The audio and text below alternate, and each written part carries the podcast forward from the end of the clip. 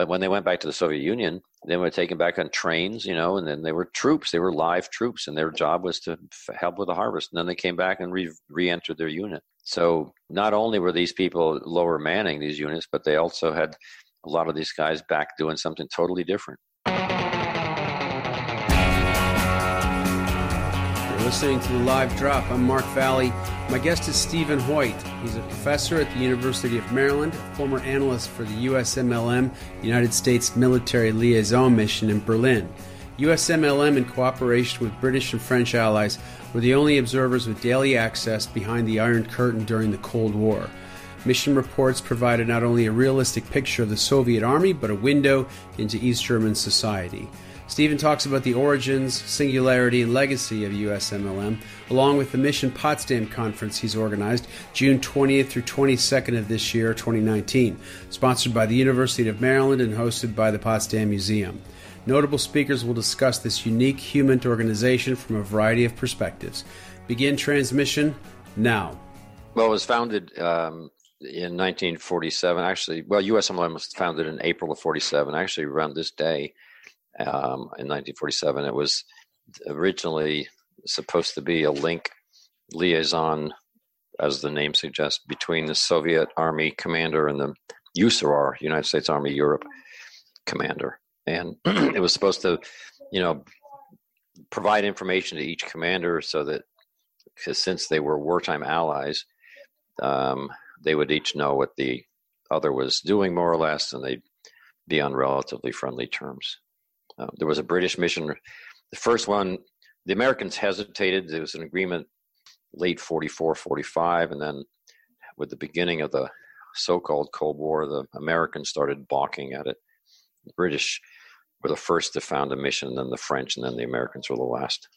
It was started as a what would you call that? Just like a kind of a peacekeeping force or a peacekeeping? No, no. I mean, these are some of these are you know modern political science terms that really weren't used then, be honest with you. And uh, at least I, they weren't used as far as I know. It basically was started as, you know, a link between the two commanders in chief um, of each of the respective armies. Occupation wasn't a the there was no country. It was there were occupation sectors. You know, Americans, French, and British were in East Germany. What became East Germany, the Soviets were in what became West Germany there was no French Soviet mission tours in East Germany because the Soviet army was there. There were mission tours that were in East Berlin? No, they had nothing to do with us. Have, they have nothing to do with us whatsoever. Zero. We never had anything to do with East Berlin whatsoever. Like, who were your typical um, tour operators or your analysts or the chain of command in uh, USMLM? Like, it was always commanded, other than one or two times, maybe even once, by a full an 06 Colonel Army. At its founding, the Air Force didn't exist. The Air Force came into existence in September 47. The USMLM in um, April of 47. So, you know, the, the McCarran Act, NSA, CIA, and the Air Force were born in uh, September of 47. So, technically, the Air Force was not involved in the chain of command at all. So, at any given time, there were 10 Allied missions, ALML, Allied Liaison Missions. And there were, at any given time, 10 of them operating in East Germany. And these were all uh, via, I don't know what the proper terms are. I want to make it sound official vehicle borne tours or yeah, and people to, in uniform. And people in uniform in in vehicles. Were they allowed to get out of the vehicles and walk around? Yeah, they sleep in the field or you know hotel or do whatever they want, more or less. But there were areas in all sectors, equivalent percentage areas where the tours weren't supposed to go. They were called permanent restricted areas, PRAs. And then there were temporary restricted areas, which were TRAs that were issued for exercises to keep everybody out of the way. And what was the what was the equipment? Well, I mean, basically a car and you know off the shelf technology, cameras, um, recording equipment, telephoto lenses, you know things that people taking pictures of stuff would want. They were unarmed. Unarmed, yeah, never ever ever armed, other than a butter knife to you know spread something on a roll. I mean, in in Berlin, and we can talk about this a little bit later. I wanted to hear about the the intelligence environment and community in Berlin and who was there, but I think you mentioned saying that a lot of the raw information was coming from the missions and from the allies as well. I mean, if there were 10 cars driving around a day, that's a lot of information that's going to be processed. Was this originally foreseen as an intelligence gathering? I don't think so. I, I, I can't. You know, it's hard to answer that. I doubt it. I don't think it was. I don't think anybody had a clue of what the future was going to be. And certainly when they, I mean, everybody was aware the Soviet Union was probably not the greatest of all friends, and everybody, no one should forget that the U.S. sent troops to the Soviet Union, stuck their nose in their revolution. You know, their civil war, not exactly well welcomed by by a lot of Russians. Um, well, some did, some didn't. but Stalin had, you know, remembered that, and he was not overjoyed. So, even though that, you know, they had formal, Zhukov and Eisenhower had good relations personally, but I don't think Stalin and others, Roosevelt and company, had, had or Truman, real great relations. The players, the main players, were the Soviet Union and the United States in the Cold War, and I mean the Brits and the French. Certainly, the, the missions were just as valuable valuable contributors as we were, but the big conflict was between the two big places. So you know the suspicions were early. so I don't know the answer. I, I don't think intelligence gathering was considered. I don't think that model of intelligence gathering had even existed. They just adapted. So, where did the actual mission, the idea for having these missions come from? I mean, it came out at a conference in 1944 in Britain, and um, you know, some I think it was a Brit. I don't know who the Brit was, but he basically said it would be great if we had, you know, some liaison activities after the war once things settled down. And, you know, their main concern was stopping the Germans. So they, I I assume they thought it would help provide information on you know the fact that Germany wasn't starting up again. You know, I mean, I still need to. There's still I haven't researched all everything from the early days. Someone else is doing that. Well, it did. It came out of what, what they called the London. You know, it was a London conference. I mean, the London conference in 1944. That's for sure. The idea came out of that, and so then the idea was passed on to. I guess when Eisenhower and Zhukov got along so well, everybody thought, well, you know, maybe it's not such a bad idea. But folks back in Washington were hesitant, and you know, they weren't sure who should USMLM be subordinate to. I mean, you know, who is whose is it? You know, does it belong to the Joint Chiefs of Staff? Does it belong? DIA didn't exist then. CIA didn't exist who did it report to? State Department? Uh, what the heck are they supposed to do? It, it, formed as they went along, you know. So it sounds like it was very much. It was very much whoever was in charge of the necessarily the mission. I mean, it's it's crazy because the mission has like three different meanings in Berlin, right? There's the mission, which is like the consulate, then there's the U.S. military liaison mission, and then there's uh, obviously tasks and targets and things. But it seems like it seems like uh, USMLM that the the culture was was really dictated by whoever was commanding it at that time? Culture was pretty fixed. I mean, you know, they went out on tour, they photographed things, they looked whether the troops in the early days are they concentrating by the border, you know, are they moving around? Where out what's the disposition? It's pretty fixed, you know. It's it's not. I mean, you don't have to be very clever to figure out to, to see that there's 700 tanks in one place that weren't there the day before. So, and the other thing is, we were just coincidentally in Berlin. You know, we had absolutely, other than material support and housing and all that stuff, you know, in the commissary, and we had nothing to do with anybody else at all, zero, and they had nothing to say to us or about or about us really. Well, they probably had plenty to say about us, but they they never they couldn't. They were not on anybody's chain of command, so they couldn't just walk into our building. You know, they couldn't just say, "Hey, we want to go in there and like they could in the Berlin Brigade and somewhere else. And do you use any of the facilities in the American sector in, in Berlin? Yeah, of course. You know, use car wash, sure. No, that that we washed our vehicles. You know, that our vehicles were maintained at the motor pools at Andrews. We, we, we could wash them down there, but we couldn't fix the vehicles if something broke and we couldn't. You know, we didn't have a lift or anything else, so they had to go over to Andrews. They put skid plates on it. You know, they did all sorts of they modified it. Every vehicle that was had was modified. So, so these were like V8s. What were the Ford Galaxies? I forget what kind of cars they were.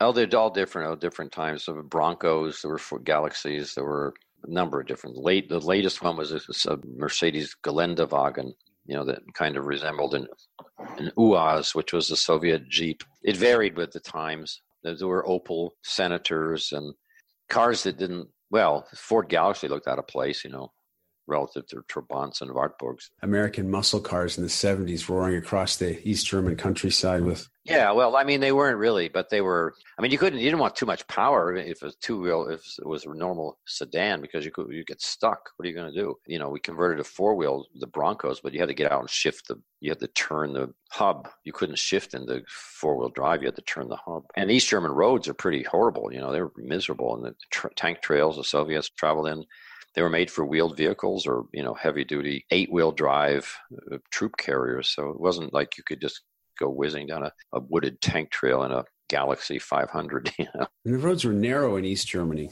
West Germany, I know, at least especially in villages and things. Yeah, I mean, it was you know it was actually pretty dangerous. So you know, it was really the skill of the NT, the tour NCOs who um, where less happened than could have potentially happened. Potential for accidents and, and more than happened was was pretty great you said it was really between the Americans and the Soviets, and I mean the, the other missions did just as much as we did. They just did things in a different way.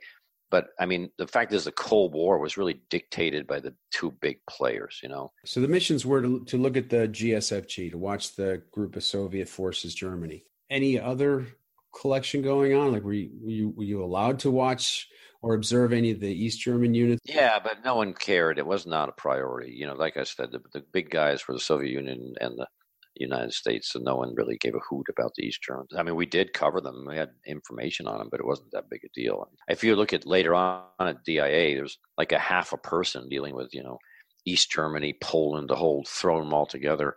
Then there were like 15 or 20 dealing with the Soviet Union or Soviet Army. So it was obvious that no one really cared that much.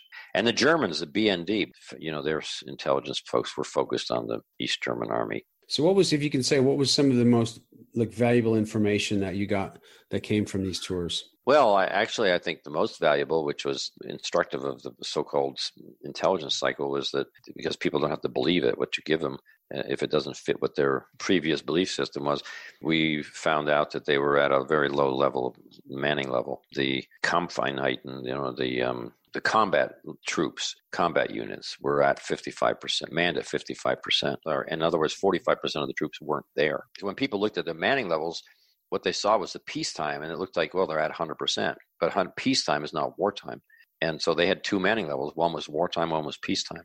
And the wartime, they were at almost basically at half half their manning levels for wartime strength, meaning they couldn't have had offensive intentions. I mean, it would have been I suppose anybody could, you know, but by doctrine, they wouldn't attack somebody if they were half as strong as they wanted to be. Neither would we. I mean, who would? You know, why would you do that? How do you have an enemy when you only, you know, the enemy is not even half what you thought it was? You know, I mean, what the kind of enemy is it? You're not an enemy.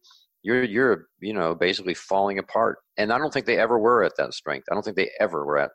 I, I don't. We just found it out. I just don't. I don't think they ever were based on everything, I mean, I can, it's not speculation, it's just commentary. If someone could have done something, given how evil they were supposed to be, they would have done it. So you'd have to think, well, if they didn't do it, then they couldn't have done it.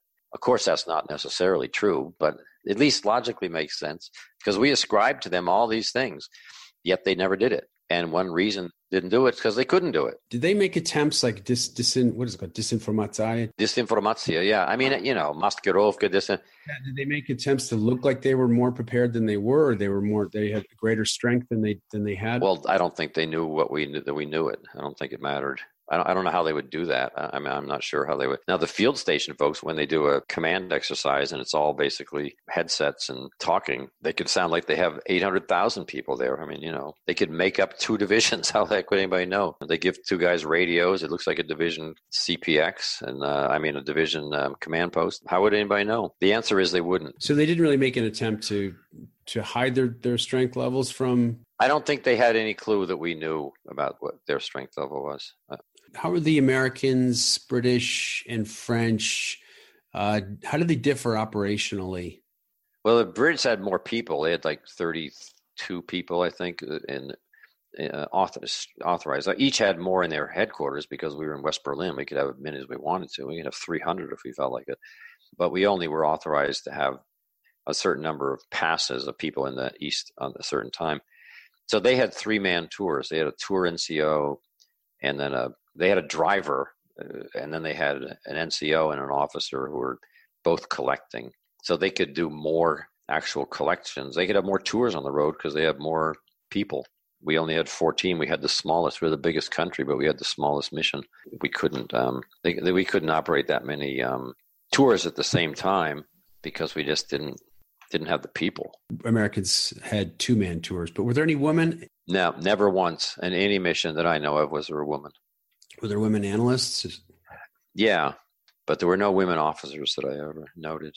There were only NCOs, 96 Bravos, admin. Other than that, it was a male operation. Did you guys get? Did they get combat pay for being in a dangerous area? They got TDY. No one ever thought it was combat, so they got. And and actually, one of the the chiefs canceled that because he said that's your normal duty. It's not TDY. And everybody was pissed and hated him and cursed because they liked the money.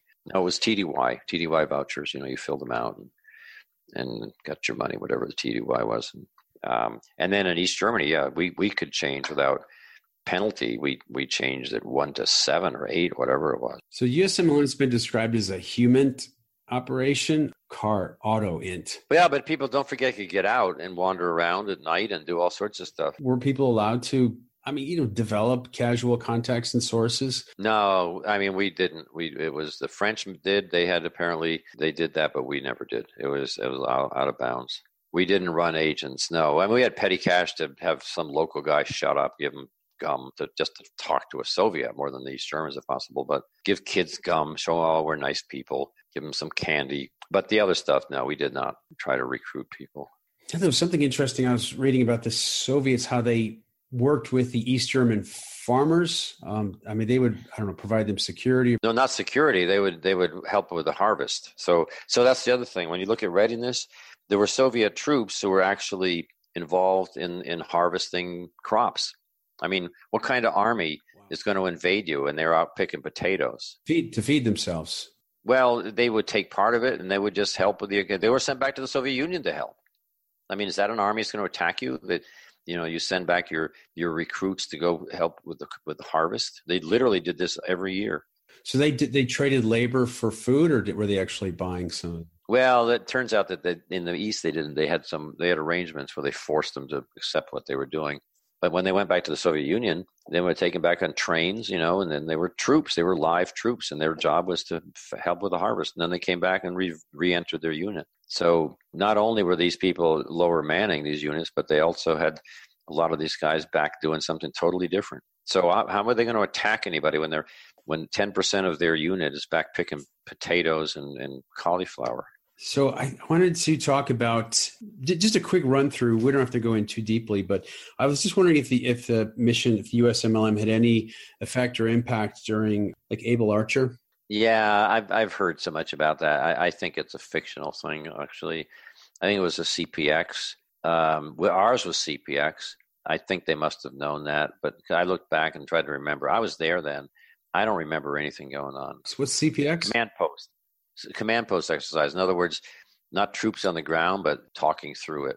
Yeah, I remember we did Reforger in 1988. This was one of those operations where you're kind of moving like these shadow ghost units around and yeah yeah it, it's it's that's a cpx so you know basically war games on a, on a board yeah it was like playing stand-up chess in the park minus the board you know with with radios and stuff and so to someone listening like at the at the nsa and all these play, listening places it probably sounded like there's all sorts of people doing all sorts of stuff but you know they weren't you know there were real ground exercises big ones but they weren't involved in Able Archer that I know about. I mean, I don't. I asked people, and they said they had no idea. Anybody I know who was there, they said they don't have any recollection. So if they have no recollection, then it must be something that people found somewhere and started to expand on what they found. What was the intelligence community? What was the entire environment in Berlin, and how? And what was the intelligence cycle? You were you were you using Teufelsberg to confirm? No, no, that wasn't our job. We I didn't really care. You know, we always had debates with them, some about stuff that they claim happened that actually didn't happen in reality it was just talking through things but i mean they were good you know they did a good job it was just different job that's all i mean they did they had different focus than we did um, they weren't worried about equipment ID. They went by you know the actual Soviet names and stuff. And I mean, they knew all this stuff. I mean, the transcribers and the people who listened, but you know, they were vacuum collectors. They just everything that happened, they collected. And then they had other operations where they focused on specific things like East German Party leadership. But I mean, that didn't concern us. That was of no importance to us whatsoever. It had really nothing to do with us at all. I mean, the intelligence community in Berlin was was huge. You know, it was just the biggest concentration of intelligence people probably in history was in Berlin. I can't imagine there was a place with more than East and West Berlin in the Cold War. What was it like? I mean, I mean that that awareness that. I mean, I didn't even notice it. To be honest with you, I had no clue. These people, most of them were doing whatever. I suppose you know some of them were following each other around, probably like a movie. They got one guy following this guy who's following him, who's following him. I mean, they're like, okay, we know who you are. Well, we know who you are too. I don't. I can't gauge the value of what they gathered. Uh, certain ones, I can. Some of them were just like the flag tours. Uh, is that intelligence collection? I mean, they took pictures of stuff, but they didn't really. They just showed the flag. They just drove around just because they could. And the Soviets did the same thing. They came to our PX in parking lot, you know, and fine, you have a right to be here. Go ahead. I don't care. Go buy a hat. I mean, that's technically collection, but you know there were a lot of other units of clandestine folks and stuff and i mean not the three letter not cia but other ones they they just didn't do much anything. They were playing playing funny games and uh, it's not a reflection of the people some of the nothing to do with the people just just no mission really for them. I mean it just wasn't they just wanted to have people in case something else happened i suppose. I imagine people try to break up the usmlm experience into uh, eras or certain time periods when, when, when things changed and the biggest change was when the kh-11 was launched the, the satellite you know that rendered the mission's function of um, identifying when they attacked useless because you could see it from a satellite what year was that like december 1976 no one needed the mission for ioh imminence of hostility. No one needed uh, guys on the ground to say there's tanks massed at the border when you could see them in a satellite. So it kind of took the pressure off. No one consciously did know this in retrospect only, but it changed. That's when USMLM started the process of becoming an analytic cell as opposed to only a collector. You know, the traditional intelligence selection cycle, someone collects. The person who collects does not analyze it, gives it to somebody else. They do it we became both collector and anal- analyzer, more or less the first human unit to do that. So let's talk about the conference. You are the president of the USMLM Association. By and, default. Um, yeah. This is the. by default. they ran out of other people who were interested, oh. you know. but I mean, you're making a big you're making a big move. You're you're starting this mission this mission Potsdam conference. It's it's an academic gathering. There's like a call for papers. There's yeah, pretty impressive list of speakers. It's going to be at a uh, university in, in Potsdam. Uh, could you tell me how this came about? It actually came about when you know we, we used to have every every military unit, every high school has reunions. After a while, you've heard all the stories. You know, remember the time you fell in the yeah, well, that was really great. There's it's great to do that, it doesn't help you in terms of you know providing information for anybody else who doesn't know about it. So I went to a meeting in Berlin, I was invited to this meeting with a bunch of folks from former East Germany who were all museum curators and historians. And it suddenly just hit me when someone said, well, you know, tell us about what you did, blah, blah, blah. And then they said, oh, it'd be great to know more about this. And I said, geez, you know, why don't we? And as I thought out loud, the representative from the Potsdam Museum said, well, if you want to do it, you can do it at our museum. I said, wait a minute, you'll give us three days at a museum? And he said, sure. I said, deal. So I started planning it, you know, trying to find people. Some have backed out, you know everybody's ready to go gung ho, and then as the time approaches, oh, I decide I got to go to my grandmother's, you know, blah, blah, blah. So I found a bunch of others. I tried to find as many from over here as I could. And basically, what I want to do is try to start something that'll be either yearly or every two years, where there'll be objective presentations on, you know, what happened and, and who was involved and what they did. And, in other words, not just war stories. A few years ago, I went to the uh, Nicholson Mariotti Memorial in Ludwigslust. That's that's an event that's going to continue? Well, we're gonna we're not gonna support it as often. Family has said it doesn't matter to us anymore if we do it every darn year. I mean, it's a nice gesture, but you know, there's fewer and fewer of us who can go to it. You know, be realistic. Now the Germans are going to support the Ludwig this one. There's a, a retired sergeant first class who's really done a great job, um, named Favia Tom Favia, who's done he's done a great job, you know, with continuing and getting the Germans involved. So it, it, there'll be something at the Ludwigslust one, but it's it's hard to to get people from far away to go someplace for a day. Major Nichols is 1985, and he was shot by a Soviet sentry. And yeah, it was tragic, but he was the only casualty of the mission of ours. Yeah, the French had a uh, adjudant chef, which I guess is a warrant officer. He was rammed by East Germans a year earlier, and he was killed. A setup, purpose. It wasn't an accident. It was a, an assault.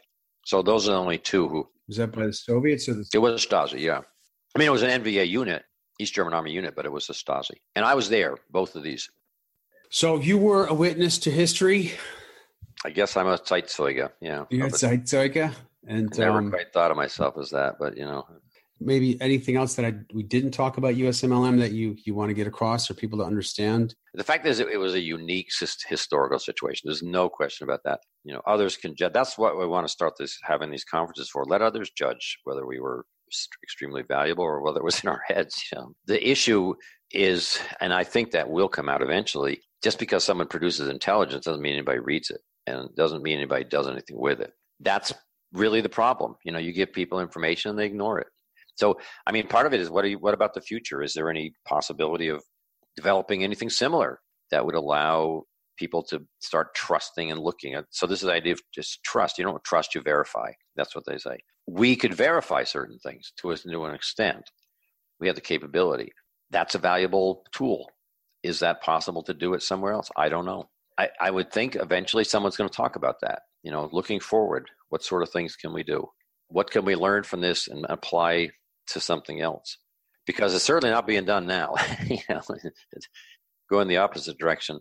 I got an idea. Why don't we have a conference and you can have people from the mission come and talk and give lectures, and then we can kind of make up our own minds. I like it, and then see whether it works. It sounds like, as a former USMLM, you want things verified. That's the problem with with real intelligence. It, it you know it's just piecing stuff together over and over and over. Spend hours and hours sitting at a desk and going through stuff, and then someone brings something else and you add to it. There's no one thing that suddenly cracks open this jar and everything falls out, you know, and oh, there it is. I, I mean, there may be for some people, but nothing I've ever experienced. You know what I'd like to, you know what I'd like to know is did they, what did you do with all the film footage? Well, if someone has it at DIA or someplace, the trouble is they don't know. They're probably they probably have such a poor retro system or had one. It's just in a box somewhere in a basement. I don't know if they have the reports in order by number. You know, I know the series of our reports number, but I don't know. Do they have them one, two, three through ten thousand, or do they have them? I don't know. I don't know the answer to that. I just think it would be a really cool film. It would, yeah, no argument. Anyway, uh, Stephen, thanks for being on the live drop. Thanks for your time. Thank you. Take care. And that was Stephen Hoyt. He's the president of the USMLM Association. Check the episode summary for links to their website. End of transmission.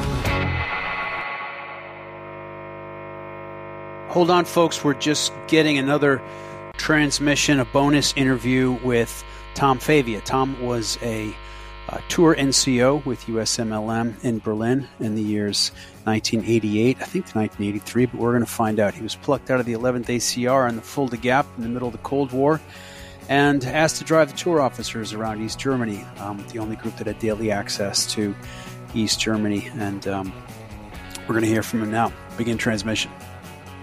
Uh, right. So, uh, you know, we were really a two man recon team.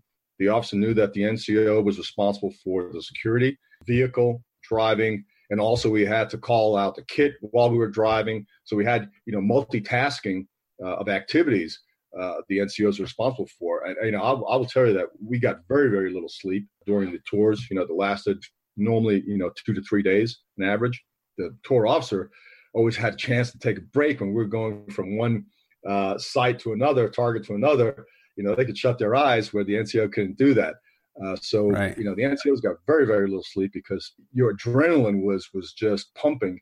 Even when you pulled into a, a wooded area at night, to say you know you drove a couple five six kilometers with NVGs on, and then you found an area said okay this is where we're going to get a couple of hours of sleep. It usually wasn't sleep anyway because you usually some kind of an OP. You know you, you were at a rail line and every time a train went by, you know, you just snapped up and looked. It was kid on the train, and every kind of noise that was outside the vehicle, you know, you were still that sixth sense, sense was working. So it was like I said for the NCO, it was a very demanding uh, job. And again, just like like the it was already stated in, in a lot of books, the tour officers did not get on the road as much as the NCOs. The NCOs, we would come back from one mission, uh, maybe three days. We might have a two day turnaround uh, and be on a schedule for the next mission. So we were prepping with the next tour officer for the next mission, whereas the one that just got off the mission was doing all of his intel work, his post operative stuff that he had to do with with the intel folks. So the ncos had probably three times more time on the road than the officers did uh, at the mission. And when were you there? Early 80s no i was there from 88 through through the closing. So we actually the last group we shut down the mission uh, right. we deactivated we deactivated uh, one day before german unification um, pulled the flag down at the potsdam house and uh, we had a last kind of you know hurrah tour through Potsdam and on the Glienicke Bridge. So one day before German unification, we deactivated. So right. I was there during the whole turmoil in East Germany when it started in 1989, the demonstrations against their own regime, and, and then of course the fall of the wall, the opening of the border. So that complicated matters for us quite a bit towards the end because uh, now suddenly you had hundreds of thousands of West Germans driving through East Germany and you know with 300,000 Soviets still there. Uh, so it, it made things a little bit more complicated for us towards the end. God, it sounds complicating. Might be interesting. Might be interesting for you to, to understand how I got to the mission. Yeah. Uh, I was working as the border recon NCO for 11 ACR. Mm-hmm. Uh, so I was working on the border between West and East Germany, responsible for about 152 kilometers of the inner-German border it was just you know everybody kind of knew USMLM because obviously you had the uh, the SMLM in West Germany, so you kind of knew you heard about this this organization. You didn't have any details, but you knew that there was these U.S. guys in East Germany doing that kind of work.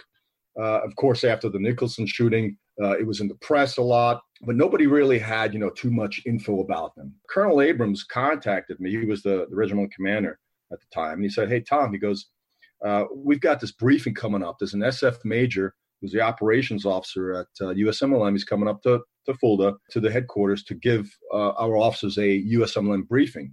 And he said they're looking for a 19 Delta, a good 19 Delta, because their uh, other 19 Delta is PCSing. And I recommended you. So why don't you come up, go through the briefing, sit in the back. Uh, it was a classified briefing. So I got up there, the back of the room, and then I was just totally mind blown you know, when you get this briefing and you see what the guys are actually doing on the ground, you're like, oh my God. And first of all, you're thinking, this is, you can't get more real in, let's say, peacetime, Cold War, than what these guys are doing. You're behind enemy lines, you're sneaking and peeking, you have no weapons, you have no communications. So, can you take me just quickly through sure. the the Nicholson incident really quick? It was, it was April of 19. No, it's March. March 1985. 24 March 1985. Yeah. Major Arthur Nicholson was a tour yeah. officer. He was a very he was a very experienced tour officer. He'd been there quite a while. In fact, I think he at the time when he was killed, he was the uh, like the planning officer uh, for the for the ground tours. So he had and he was an intel guy background. You know, if you read all the all the different you know info that, that came out about that killing, even the official side, basically what it boils down to is just a simple overreaction from a young Soviet guard, you know, 20 something years old. Uh, you know, the Soviets had a strange mentality, still do, in fact, if you look at it. I mean, the Russians, but the Soviets had a strange mentality in terms of use of deadly force. To them, they could use deadly force not only to protect their lives, but also to protect the facilities so they protecting a facility had the same amount of, of importance as protecting their own lives. And also the other point is that the Soviets weren't really troops that were stationed in East Germany, weren't very educated on the missions. Okay, so where if you look at in West Germany, you know, all the guys that came to, to West Germany got their head start and all their information and got the SMLM card and they were briefed, you know, from the intel guys what to do, what not to do, you know, etc.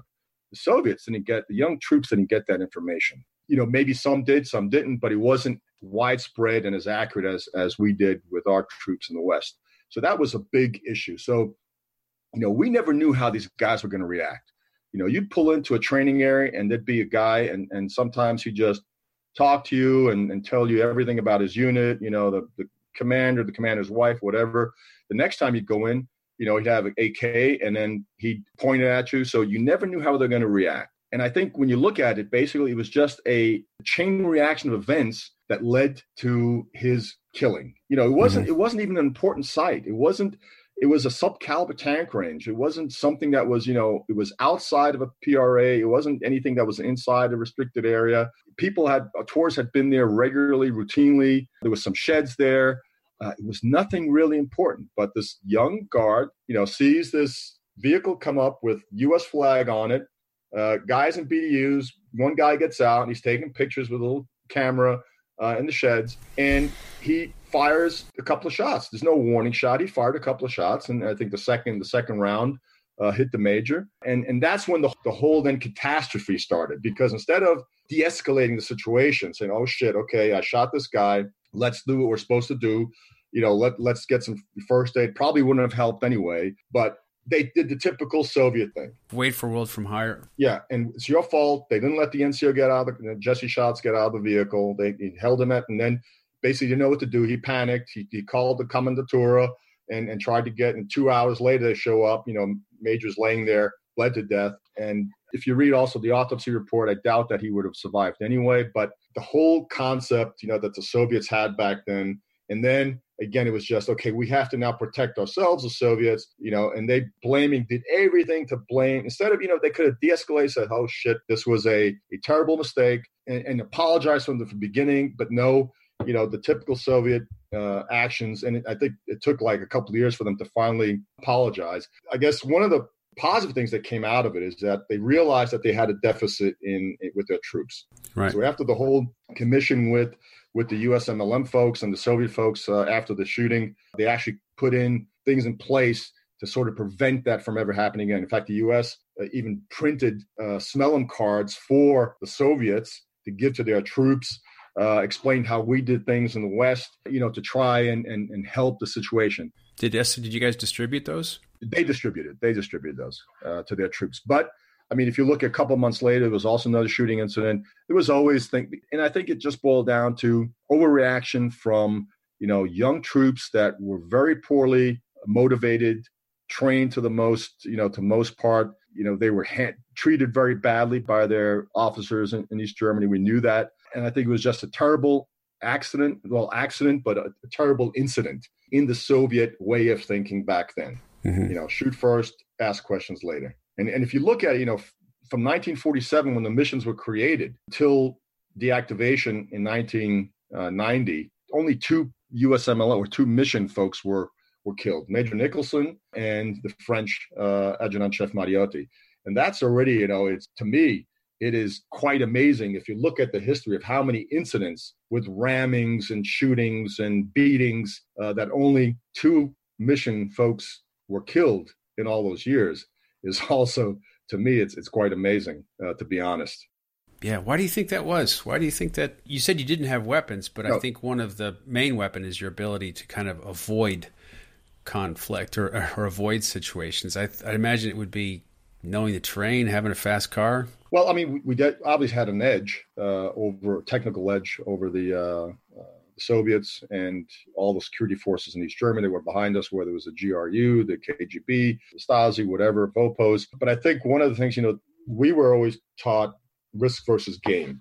Okay. Mm-hmm. So do not take a risk, risk your life uh, simply because, you know, you want to get the best intel target and, and information. So it was always balance. Is it worth it?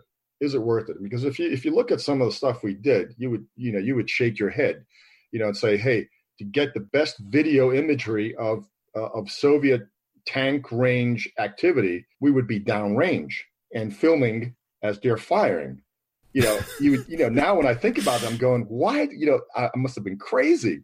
But that's the kind of stuff that we used to do on a daily basis because you know we're trying to get the best intel information, human information that that you could you could get. Uh, but again, it was a good posture we had, at least when I was there, that the NCO decided on the security. So if I thought that something was wrong or that this was not good, I would simply stop and say, hey, we're not doing it. I would say 99% of the times the officer w- would listen.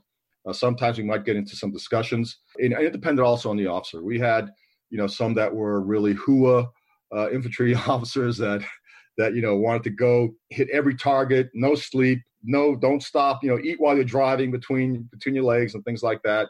and other guys, you know, were hey, let's take a break, clean up a little bit, and could you describe for me like a typical day that you would have a tour or a typical tour? Yeah. I think I mentioned something about it. Like, I'm just curious about you know when you got the assignment. I mean, I think you probably, I mean, you lived in West West Berlin at the time in the American sector. How, how did it work? Well, we had our operational headquarters was in West Berlin. Uh, in fact, it was uh, the former headquarters of General Generalfeldmarschall Keitel, so one of Hitler's uh, you know generals um, and was built by Albert Speer. So they had a lot of history alone. That building that we were in, that's where our operational headquarters was. So we had our the basement where all the operational uh, officers, where the tour officers, NCOs, and the intel folks sat. Uh, the Army intel folks sat. And in the basement, there was also the, the photo lab. We had the motor pool for our vehicles. And then upstairs under the attic was all the alphabet soup uh, folks that worked. Okay. Uh, and the the analysts, okay, from the different organizations. That was that was a it was uh, Föhrenweg in Berlin, and like I said, it was a beautiful location, not too far from the PX, 100 meters across the street from the PX area in in a residential area. And like I said, that was the former headquarters of Keitel. His private residence was across the street. He had a tunnel that that went to it, uh, and that was our operational building. So we got the, the office, we got our mission. Sure, we had our own guards, uh, civilian guards. There was a fence around it, wall, everything. Yeah, what was it called? It was just called a USMLM. Everybody knew it because of the big sign on the on the steps and everything. Uh, but it was a secure. I mean, you obviously had also the uh, detachment A that was was in, in Berlin at the time. We got a couple they of guys. Andrews. yeah, yeah, they came from from there. But it was in Föhrenweg was the the actual address, and that's where the building was located. Föhrenweg. Yeah. Okay in in Dahlem. So you lived out. you lived probably in. So that's what like I said. That's where we prepped. We got the the missions. You know, the missions were you had a, a planning officer for the ground and air tours, and uh, they gave out the missions, and it was uh, obviously directed based on information that they got from from the intel folks. And then we would have our training schedule, so we knew when we were going. The officer would would plan. He would plan all the the targets the motor pool guys, they would take care of the vehicles. I mean, those guys were great. So the G wagons were set up for us. We knew which one we were taking, which uh, which plated one. They made sure that all the that the passes were in, everything was was good to go. So you basically knew, okay, this time we're leaving. You'd link up with the officer. Every you get your your, your kid in the in the vehicle, and then you'd head out. Uh, and we always crossed over the uh, Bridge. That was our crossing official crossing point. The Bridge half was for the mission folks, and the other half was for diplomatic folks from controlled by the East German army, so the border. And then we would cross over the Soviet side, the usual routine, pull up, the Soviets would open the gate, you would hand them the pass, they'd go in, record your, your numbers, your pass numbers, your IDs, uh, and then you'd enter into Potsdam. And then we we drive, you know, once we're in Potsdam, you were in territory, and then we would always stop at the uh, mission residence. Okay, so the mission res- residence was a beautiful villa right on the lake outside of Potsdam in Neu Fahrland. It belonged to a Prussian general who died before World War II. Soviets then took it after the end of the war and then gave it to the Americans when the agreement was signed. The Americans obviously fixed it up first. It was a beautiful residence, but all the staff is provided by the Soviets. They were all East German staff. We knew that they were all working for the VOPO, Stasi, whatever. But they took care of us. We didn't talk any official stuff in the building. We were pretty sure that was probably also bugged stuff. But we'd always stop in at the house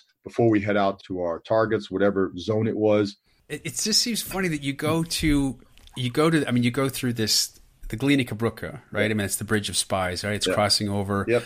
and you you know you're going through a Soviet checkpoint I mean, they're probably alerting the Stasi, letting them know, okay, yes, exactly, yeah. Whoever and the Stasi yeah. have their car ready because whoever they're assigned to watch you guys is yeah. probably pulling out and getting ready. But then you go into this house, this Potsdam house, where you know it's bugged. You know that everybody there is East German nationals. They're probably informing for someone. What was a typical conversation like inside that house? I mean, you can't really, hey, how's it going? Boy, look at this. Oh, it's a great day today. Yeah, stuff like that. And you know, there was the Oma there was the Oma who worked in the kitchen for years already. She when I was when I was there, I think she was she was already probably in her late sixties, or seventies maybe. Everybody called her Oma, and we just talked normal stuff. You know, where you from? I mean, they knew that already. So there was nothing wrong. We always had that. There wasn't this sense of betrayal that they're that they're trying to get information. You know, let's let's put it this way: those that have been there a while with us, you know, I mean, they played that double game because we treated them well. They got stuff from us, and they knew that they couldn't get that stuff anywhere else. Uh, all the goodies that they got from us, and for them, it was obviously a very big benefit. And so if they fed them, you know, the bosses some information to keep them happy, who cares? Like I said, we didn't talk shop. They knew already, you know, that I was from New York City, where I came from, that I was married. I, I recently got a copy of my Stasi records, at least part of them. Oh yeah, tell me about it. They had all all that stuff on you. So there was, you know, we always, we always had that directive. You know, if you're talking to these, these folks and they ask you about you, you can tell them anything you want. But if they start asking you about someone else, then you stop. So if they ask, you know, hey, what about you? No, no. But if they ask me, you know, where you from, you're married, you know, kid, you know, my wife came to the Potsdam house as well when we pulled duty. My kids came to the Potsdam house when we had, you know, um, overnight or or Fourth of July parties or whatever. So there was nothing that you know I was not able to talk about myself. So your Stasi file was just basically biographical information. Was there anything surprising? No, nothing. What interesting, like, and they said that. Oh, he likes he likes cigars. He likes cigars. That's how we'll get him. Kind of stuff, yeah. get get Cubans. Yeah, they started showing up with Cuban what cigars. I'd be interested in is to find out, and, and I hope I get to go to Berlin and look at the files. Is people that I knew in the West that let's say were friends German friends in the West, oh, those yeah. people who were actually working for the Stasi. That would interest me there was so many these informal uh, agents for the Stasi. Uh, so that would yeah. interest me to find out if any of these, you know, German buddies of mine were were uh, were actually Stasi agents. So uh, maybe I'll get a look at that one day. then you'd start your tour and you'd hit the road. I mean, did you? At what point did you know you were being followed by the Stasi, and did you take any steps to evade them? Or? Well, they weren't really always behind us. I mean, we could point them out pretty quick. Uh, it was kind of comical, you know. It was like the the Blues Brother brothers. Uh, you know, you'd have a, a better type of vehicle for East German, uh, you know, East German models. You know, there might be a West model or maybe a lot of the East Soviet Soviet country or whatever Soviet Republic. But uh, you know, be two guys sitting in there with with leather coats on and sunglasses, and, and we're like, you know, two antennas on the car, and go, hmm, I wonder who these guys are. Did you get to know them? Like, oh, this, or give them nicknames, or did you know? No, I mean, they would, they'd always be different folks. And, uh, you know, there was a specific uh, group of the Stasi responsible for the missions, uh, Hauptabteilung, I think was four that was responsible for the missions. But again, they also used a lot of agents, you know, in, you know, in official agents. Every time we stopped to get gas, we knew that they would have to report us, you know, because we had to use their gas stations. So we always have, you know, our little in our car, we had a, a, trunk box with all kinds of goodies, and we'd give, you know, the gas station three or four packs of Marlboros or whatever. We knew that he'd have to report us because if he didn't, he'd be in trouble. But mm-hmm. might wait half an hour mm. until he reported us. So that was the kind of way that some who were the like the die hardcore communists probably wouldn't, but the normal East German, you know, they hated the Stasi, they hated the Soviets, and they were just trying to do their best as possible to survive. So, you know, you know, guy working at the gas station, the Stasi officer came out, he had no choice because if he didn't do that, he would be in trouble. His family might be in trouble. So he had to play the game, even if he didn't want to, and even if he hated them. But like I said, we give him, you know, a couple packs of cigarettes and whatever, a couple of cokes, and he would certainly wait 30 minutes to report, oh yeah, by the way, they were here 30 minutes ago. He did his job, but he also helped us to a certain degree. So it was the you know the kind of way we we knew that we could interact with the with the East German uh, folks. Was it part of your mission to avoid surveillance, or did you was it just an accepted? If we could avoid it, yeah, but it wasn't always possible. I mean, for us, the Army tours, it was a little bit easier because we were always on the move you know, he had the Air Force guys where they were sitting at, you know, some outside of some airfield. It was a lot more difficult. And that's why they got detained mm-hmm. quite quite a bit more than the Army guys because we were mobile. So we were always on the move from target to target. We were driving through the woods, you know, and NVGs at night and things like that. So, but you could pick them out pretty quickly. And we could also ditch them pretty quickly because they simply didn't have, you know, the Autobahns at the time in East Germany didn't have any guardrails and things like that, dividers. So, you know, we would simply drive off the Autobahn, four wheel drive, go through the woods, and, and that was it. So I imagine you couldn't just tear off down any old dirt road. I mean, did yes, you kind yes, of we did. have certain certain road really? Yes, we did. We didn't. Go, that's why we were, we were pain. Yeah. That's why we were a pain to the East German authorities because for us, they didn't have anything to do with us. We didn't recognize them. Uh, we didn't follow any. We, we, were supposed to follow as best as possible all the the rules of the road, so the laws and things like that. But operationally, uh, we obviously broke those laws all the time. It was it was the way it was. It was so I'm just curious. I mean, if there were two, only two like Allied casualties, were there any casualties of East of East Germans caused by you know any evasive driving or something like that? I read a couple of there was a couple of incidents where accidents where people were hurt, but uh, I don't think. And we also carried a lot of East German money with us, like mm-hmm. thousands and thousands of East German marks. So if we had like a small accident where we just pay them off, they were more than happy to take the money and go. That's what we do in LA too. Yeah. The same thing. so, so it was it was no no problem. But I, I reading some of the books, I know that there was some some accidents, but I don't think there was any casual. I know one of the tours ran over, the U.S. tours ran over a Soviet who was hanging on to the hood of the car, and the officer panicked, ran him over. We never really knew if he died. The Soviets said he did, but he was probably hurt, obviously. Uh, but the tour got PNG'd, so persona non grata got the credentials taken away from the Soviets. That's the kind of stuff that you didn't want to do Uh, I had a Soviet guard that fell out of a tree on top of the, the hood of the vehicle. Really? Yeah. I backed up so fast, I think my butt was pulling the springs out of the seat at the same time. And he rolled off the, the hood and he was laughing his butt off. And I was thinking, you little. It wasn't intentional, obviously. It was intentional. Yeah. Yeah. It was intentional. He it just jumped. Yeah. We like pulled in, Spider-Man. we pulled to the site, and we had the same procedure.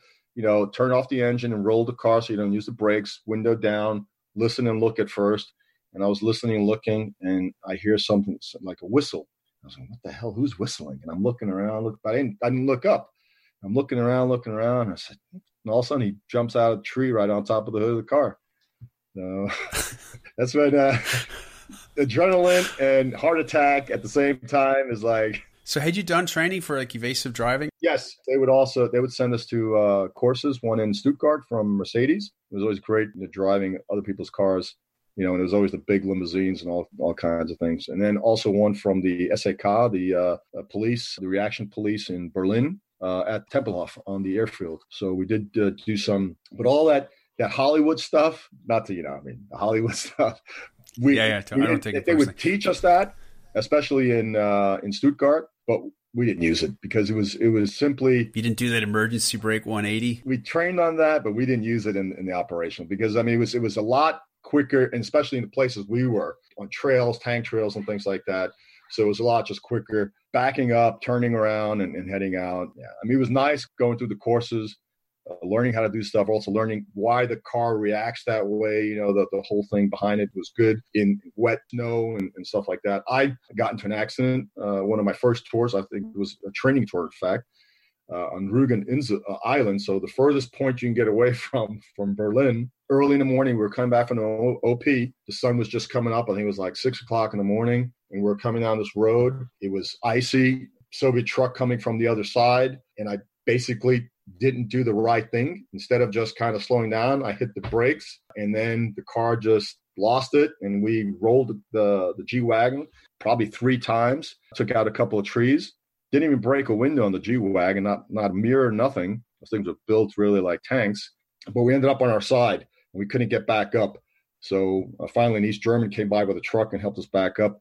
But yeah, I mean, those those are the things that happen. We had a lot of those kind of accidents. You sure rammings, you know, getting rammed. You never knew how they're going to react. Driving by a column of 100 trucks, and maybe the the 50th truck, the driver just goes, you know, you know, with a Ural 375, and you've got no chance. So you you know you have to kind of always keep that in mind uh, how they react. And also, if you were on a tank trail, they always had the advantage. You know, wheeled vehicles like a BTR 70, 60, uh, 70, 80, BMPs, any kind of tracks, we had an advantage over us on the tank trail. So if we, we got into chasing, you know, if they, they started chasing us on the tank trail, we always tried to get out as quickly as possible and get to a hard ball because then we had the advantage again. You're chased by a BM, chased yes, by a chased BMP, by, by a beater 80 out of a. We were in a training area. Those are the ones with the big. They're the ones with the big wheels. Yes, right? the big wheels, exactly. You know, the full axle with a small turret and a cannon. And we were at a 88 uh, air defense site. And again, we were pulled up. They were you saw was the typical air defense unit at BMPs. They had uh, I think it was SA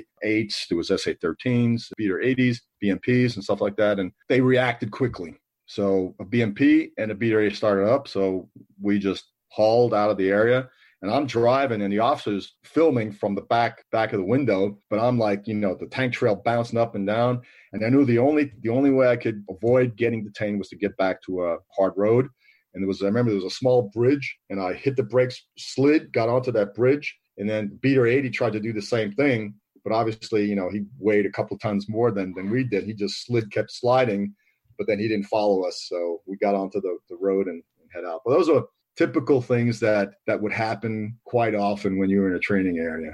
Have you driven back to any of those places as a civilian, like maybe on like on a family trip? Well, actually, you know, when I go to the former East Germany, you know, and even for the for the Nicholson Memorial, you know, I drive to a lot of the areas and I go, oh man, you know, hey, this is, you know, obviously you don't recognize them anymore. Everything's changed so much. Some of the big training areas like Letzlinger Heide, that was one of the major Soviet and East German training areas. It's now used by the Bundeswehr. It's still there, but that was obviously, you know, a PRA side. We would always hit the railheads when they were coming in and out of the uh, training area. It's always funny when I drive, and you know, I drive through a lot of villages and I say, and I still remember, you know, hey, that's, you know, this was there and this. So it's uh, even you know 25 years later. That's what. Were there any places that you weren't able to see? Like any? What were they called? PREs. PRAs. One good example. There was a PRA was uh, around Fürstenwalde, which is east of Berlin, and used to be one that was the uh, Soviet SS-21s. All right. We didn't know. We didn't know until, in fact, left. I think even most of the East Germans that lived there didn't know they were there until they left. That was a permanent restricted area, uh, and then there was also a, a high speed East German Air Force radar, underground radar facility bunker where they would track the NATO aircraft in West Germany and et cetera. Uh, so that was a PRA. And I have a good friend that lives there in Fürstenwalde. So, you know, the opening of the border and then unification of Germany, I've been going back there and just amazing to see how the whole place changed. I mean, if you can imagine back then east germany was gray no color stunk everything was broken you know there'd been uh, hardly any bridges. It was just i mean it was a bankrupt country where the people just and that's why i have a lot of respect for the east german the normal east german citizen because they had to basically with nothing try to, to to make something. And and if you look at it now i mean it's just amazing you know what they've done, you know, Germany as a whole in the in you know 25 year, 25 years, it's just amazing. Uh, you know, everything's now new color. In fact, it's even if you look at the autobahns and, and a lot of the infrastructure in, in, the eastern part of Germany is better than now what's in West Germany because it's all new. Yeah, similar to Berlin too. Yeah, yeah. so it's it's just amazing. Uh, it's amazing. So the only parts I would really see was driving up and down the corridor through Magdeburg. Yeah. And I was wondering, did you have any tours in that area? Oh yeah. I mean, there was, in fact, one of the, what people don't understand, realize is that we as USMLM, we could use any Soviet checkpoint, not only the, the Bridge uh, to cross, but we could use checkpoint Alpha, checkpoint Bravo. Checkpoint Charlie wasn't our thing. Checkpoint Charlie, so East Berlin was not for the USMLM, but we could, so a lot of times when we were close to the border with West Germany, uh, and it was always, it was always great. The whole border area was a PRA. So so many kilometers onto the border. I think five or six. If you look at the PRA map, it was all PRA because the East Germans wanted that obviously to be a, a PRA. But we could cross. So a lot of times we'd like be in, in, in the vicinity of checkpoint Alpha, and the tour say, "Hey, want to cross over and go get something to eat in West Germany?" Oh, sure. So you know we'd drive up. You know the Soviets knew us, but then you know we'd always have to, as a courtesy, we'd go into the um, MP guys uh, and say, "Hey, look, we're here." It was always a great to see the faces, you know, the look on their faces. You know, we pull up mud all over the vehicle, unshaven, dirty, stinking. Hey, just want to let you know we're here and uh, we're just going to go get something to eat in town and we're going to head back over. You'll be like, okay. But you had to go back through the so- Soviet so, checkpoint yeah. on your way on your way back. Yeah. So like I said, we we just as a courtesy let the MPs know, you know, because obviously everything was being filmed. So they'd see, you know, our vehicle coming through with American flag. I mean, they knew who we were. Yeah, who are you guys? but you couldn't tell people what you did. Even even my my fan, like my wife, you know, I mean, obviously wives, mission wives, were pretty close group. My wife was was German, so a few other German wives as well. Couldn't talk detail. They knew we were working in East Germany, but I didn't come back and say, "Hey, honey," especially some of the classified stuff that we did. Sometimes you could just tell the look, you know, see look on my face and see that I had a, a rough couple of days. Anything you remember most vividly from the tours? Like any, maybe the most dangerous or the most kind of unusual thing that happened?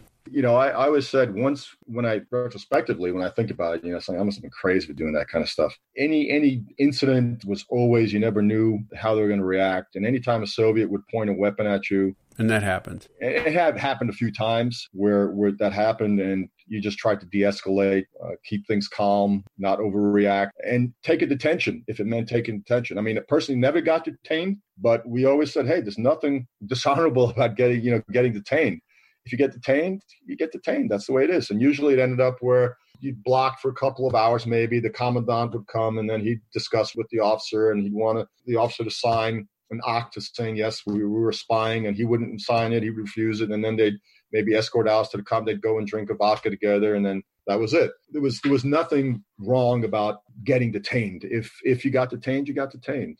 You know i mean better getting detained than getting shot at you know?